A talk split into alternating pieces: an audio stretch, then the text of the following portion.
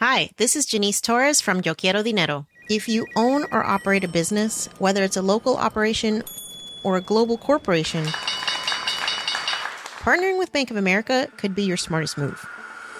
By teaming with Bank of America, you'll enjoy exclusive digital tools, award winning insights, and business solutions so powerful you'll make every move matter. Position your business to capitalize on opportunity in a moment's notice. Visit bankofamerica.com slash banking for business to learn more. What would you like the power to do? Bank of America NA, copyright 2024.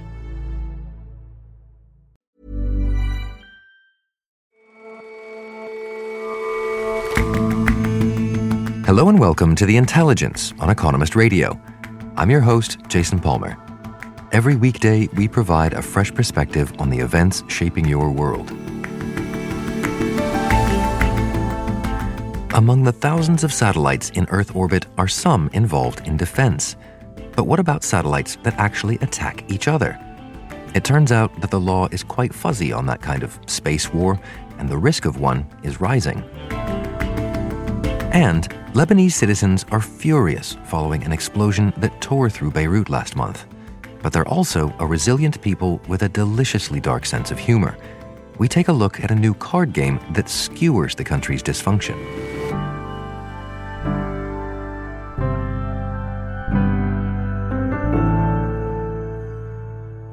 First, this week, the eighth round of Brexit negotiations is due to start in Brussels. Back in June, Britain's Prime Minister Boris Johnson promised to put a bit of oomph into trade talks, aiming for an agreement in July. That didn't happen. By August, the frustration of the European Union's chief negotiator, Michel Barnier, was clear. Given the short time left, today, at this stage, an agreement between UK and the European Union seems unlikely. I simply do not understand why we are wasting valuable time.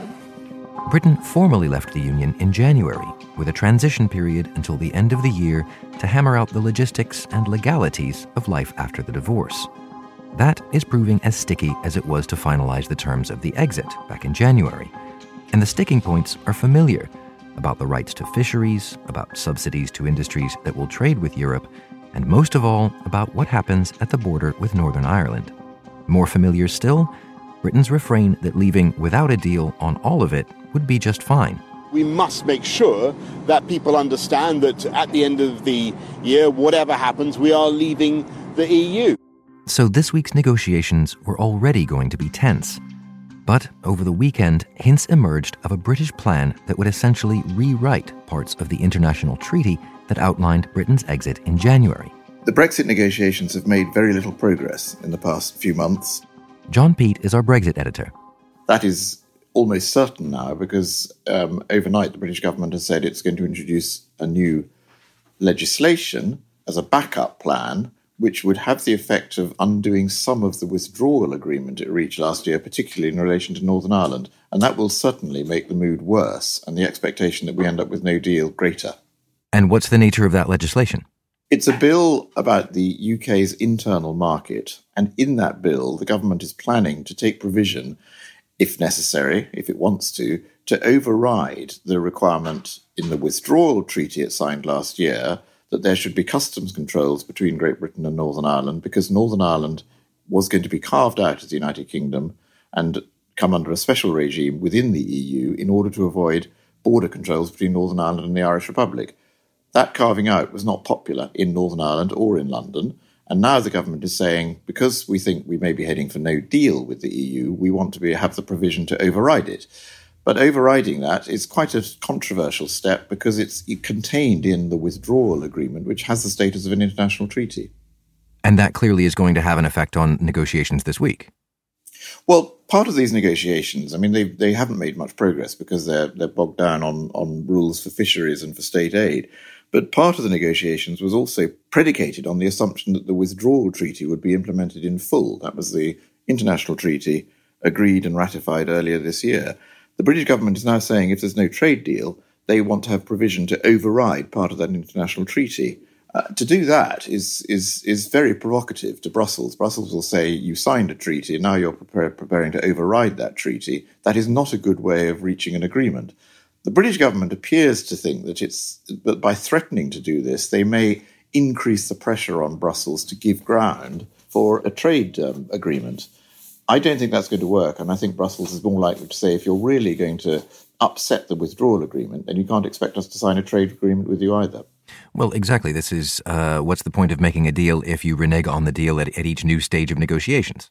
That's exactly right. And I think if you're preparing to take provision to override an international treaty that you signed and ratified earlier this year, that could upset not just the European Union, but other potential trade partners including most notably the United States. The American Congress has already said that if provisions to protect the Good Friday Agreement in Northern Ireland and make sure that um, that is not damaged by Brexit, if, if, if that is in any way undermined, the United States Congress will say, in that case, we're not going to sign a, a, free trade deal with the UK. So you have to be quite careful if you're threatening to breach international treaties that you, you then send a message to the world don't trust the British. And and in any case, these negotiations were going to be fraught this week, even before the Northern Ireland question was was raised once again. There was no sign of progress at the last two negotiating rounds, and the expectation was that there wouldn't be much progress at this round. The negotiations seemed particularly stuck on the question of whether European Union vessels will be allowed to catch fish in British waters after after Brexit is, is fully implemented at the end of the year, and over an even more controversial question, which is that the European Union wants the British to observe rules in relation to competition to make sure that they don't undercut European companies. The particular rule is how much you're allowed to subsidize your companies. The British government wants to have absolute freedom to subsidize as it chooses. Uh, the European Union is saying if you do that, uh, and we can't stop you doing that, then you won't get access to our single market. There is no sign of a sort of halfway compromise in that argument right now. It, it, feels like I've asked you this question several times before, but th- does that put Britain in the position once again of, of leaving the EU without without a deal? I would say, judging by the mood music over the weekend and the comments of Boris Johnson today about how no deal will be just fine for the UK, that the likelihood of no deal is, is rising each week. There is a deadline here. Uh, Mr. Johnson has said we need an agreement by October the 15th, and if we don't get one, then we should just agree that there should be no trade deal. Uh, that's not very long, you know, in trade negotiating terms. And at the moment, there's so little progress, and now we have the extra threat of the British to undermine the withdrawal agreement that I think the odds on no deal are rising very, very fast. It's not guaranteed there'll be no deal because there could be political negotiation in the next few weeks, but at the moment it looks pretty gloomy. And as these negotiations resume this week, what, what should we look out for in, in terms of uh, potential solutions to this? I think we would need to see some sign that the UK is willing to accept some constraints on state subsidies to industry, that the UK is willing to agree some concessions on access to its fishing waters. If the UK refuses to move on either of those, then I don't think the EU will move either.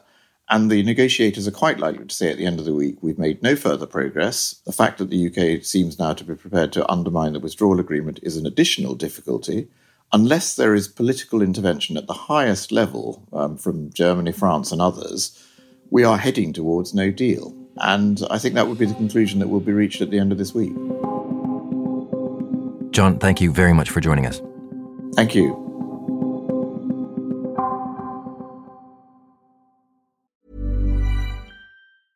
Hey, I'm Ryan Reynolds. At Mint Mobile, we like to do the opposite of what Big Wireless does. They charge you a lot we charge you a little.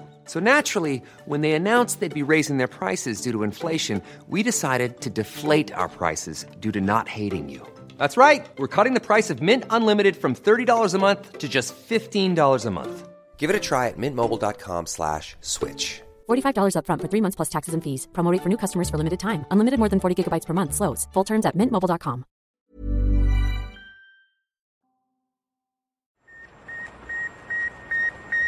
First, it was the bleeping Sputnik, launched by the Soviet Union. Soon after, it was Sputnik 2, carrying a stray dog who didn't make it back, and then Vostok 1 with Yuri Gagarin, who did. When the Russians pushed a man across the threshold, he was Yuri Gagarin, the astronaut the Russians lionized as the first to orbit the Earth. The space race gave a sense of daring do to the Cold War, and soon satellites were being launched left and right, many of them dedicated to influencing war on the ground. Decades later, and now a new arms race is brewing in orbit. Last year in November, Russia launched a satellite. Very normal, it's done hundreds of those. It was called Cosmos 2542. Then in December, Cosmos 2542 spat out another satellite, like a Russian nesting doll, and that was Cosmos 2543. Shashank Joshi is The Economist's defense editor. What's even more remarkable is in July, months later on, Cosmos 2543 itself releases an unknown object that zooms away at high speed and leaves everyone scratching their head.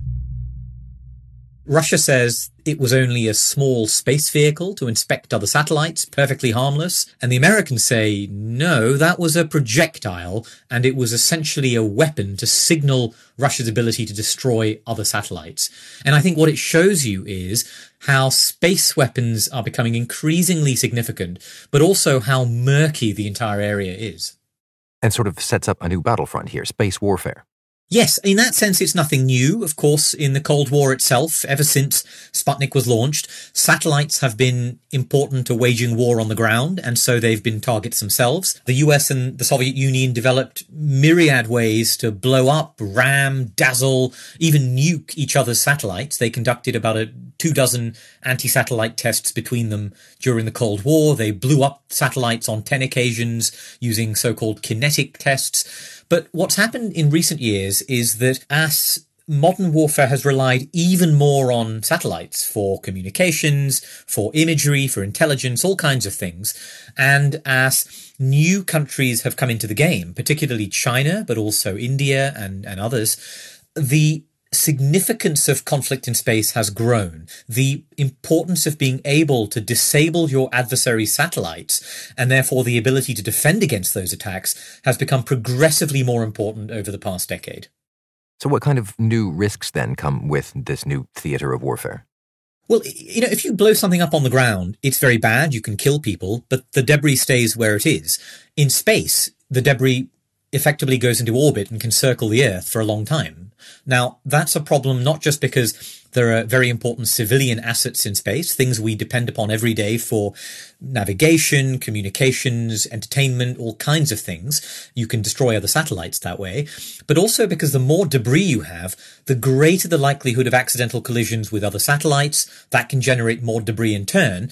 And you can get a chain reaction, something called the Kessler syndrome, which can render entire bits of orbit completely unusable for decades.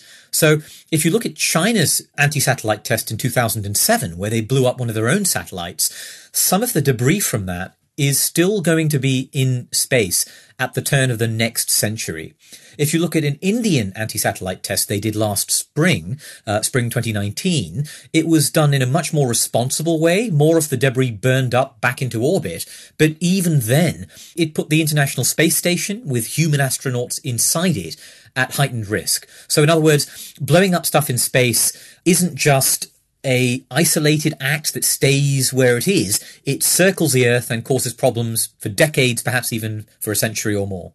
But are there not customs laws of warfare that, that govern this stuff? Well, there's a whole body of law called the law of armed conflict or international humanitarian law, effectively the laws of war as you and I would understand them. And we understand how they apply on Earth.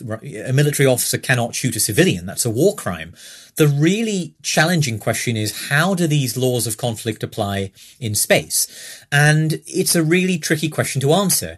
You know, I mentioned GPS satellites earlier on. Well, GPS satellites, you and I depend on them, civilians depend on them but they are run by the American armed forces. They are Pentagon assets. So what counts as a civilian asset? What counts as a military asset? You have civilian satellites that have military sensors on them. Are they legitimate targets for attack? What even is an attack? If you jam a civilian satellite using radio frequency, is that an attack in the way that blowing up a building on the ground is, or is that something else? And then, even if you have a purely military target, if you blow it up and cause huge amounts of debris, like the Chinese did in 2007, that could constitute an indiscriminate and therefore illegal attack if you could have disabled it by other means. All of those questions are really, really complicated ones that haven't been settled just yet. So, until those laws are made clear, agreed upon internationally, what are states doing to reduce the tension that's clearly building? Russia and China have long said that what they want is a formal treaty that would ban all weapons in space. And, and part of the reason they want that is because they want to stop America from deploying space based anti missile systems that might threaten their own nuclear forces. America and many of its allies say that is not going to happen. For a start, they argue it's impossible to define what a weapon in space is. Anything that can maneuver, anything that has thrusters can ram into another satellite. And therefore, you know, not only can you not define a space weapon, it would be really easy for Russia and China to cheat while America and its allies are restrained. So what the Europeans have said is, okay, we're not going to have a binding treaty. Maybe we could have a voluntary code of conduct. It could govern things like how close can one satellite get to another satellite before it's menacing or threatening those talks about norms and rules of the road in space have been going on for years and they are dragging on at the United Nations between the Americans, the Russians and the Chinese. The UK has just proposed another initiative at the UN to discuss the rules of the road in space. But of course, anyone who's been following international politics in the last year or so will, will know that arms control on the ground is collapsing everywhere, um, particularly between the US and Russia, but, but all kinds of arms control is falling apart. So the prospect of getting an entirely new agreement that covers space at a time like this, when international trust is low, the US and China are at loggerheads, it seems pretty forlorn that the idea you'll get anything useful. Thanks very much for joining us, Shashank. Thanks, Jason. For a lot more analysis like this, subscribe to The Economist. To find the best introductory offer wherever you are, just go to economist.com slash intelligence offer. Last month's explosion in the port of Beirut was a dramatic display of the Lebanese government's incompetence and an indirect reminder of the corruption that permeates Lebanon's echelons of power. It had already been a trying summer with soaring food prices and widespread power cuts.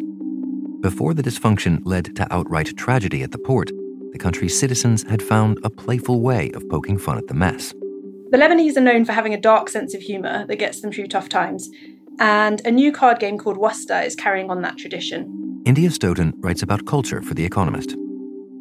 The game was inspired by widespread anti government protests that began last October when tens of thousands of young Lebanese took to the streets to protest against government corruption. And this game, Wasta, satirizes the entrenched cronyism and nepotism that have led Lebanon into a situation where it's experiencing a financial collapse and political paralysis.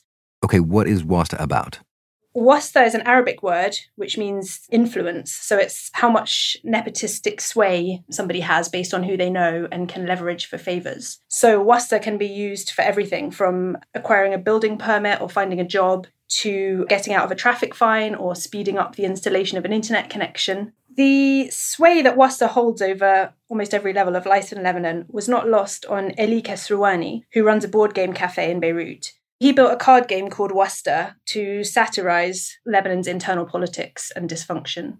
I always noticed that if you want to spread an idea, it's better if you spread it through uh, either a story uh, that is fictive or, or uh, something that has to do with having fun and laughter. Humor is a very witty tool. The moment you use it, people think that it's just having fun. They're not even on their defenses. And when an idea slips in and it goes into their subconscious mind, in the long term, it does affect them.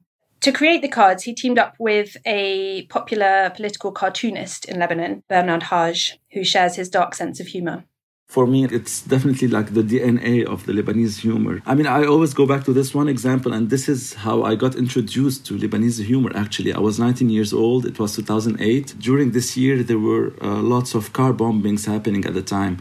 And I walked next to a car and I saw a, a note on this car that said, I just bought this car and I'm still paying the bank uh, in installments. If you're planning to bomb, please do not bomb next to my car and the guy was super serious, but like it was hilarious. So, how exactly is the game played? The object of the game is to be the first to win three tarbouches, which is a kind of Lebanese hat that looks like the fez. The cards mimic different aspects of Lebanese society. So you have characters like the judge, the nosy neighbor, the policeman, the sectarian thug.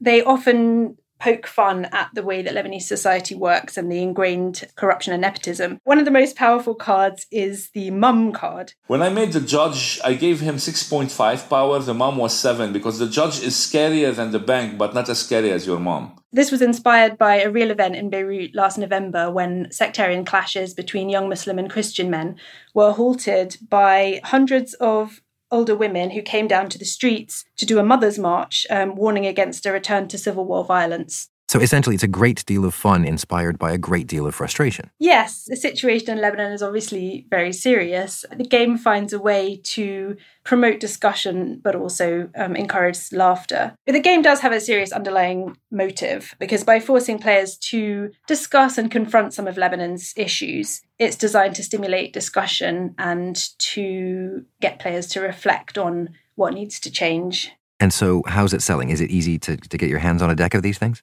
Elie says he was surprised by the speed of the sales of the game. He sold out of his first batch in under two weeks and has had orders from all over the world from the Lebanese diaspora. So he says he's currently working on an English translation of the game and he's also planning an expansion. Right now, I do have some very wicked cards that would probably send me to jail if I don't uh, do them well, so I have to be very careful.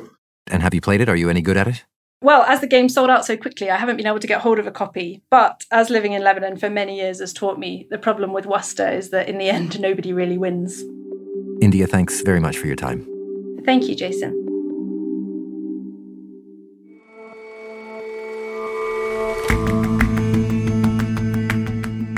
That's all for this episode of The Intelligence. If you like us, give us a rating on Apple Podcasts, and see you back here tomorrow.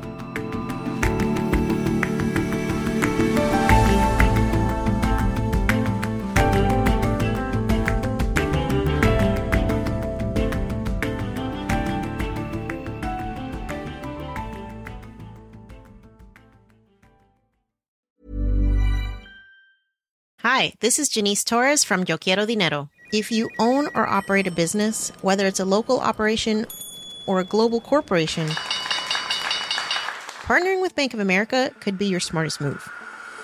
By teaming with Bank of America, you'll enjoy exclusive digital tools, award winning insights, and business solutions so powerful you'll make every move matter. Position your business to capitalize on opportunity in a moment's notice. Visit bankofamerica.com slash banking for business to learn more. What would you like the power to do? Bank of America NA, copyright 2024.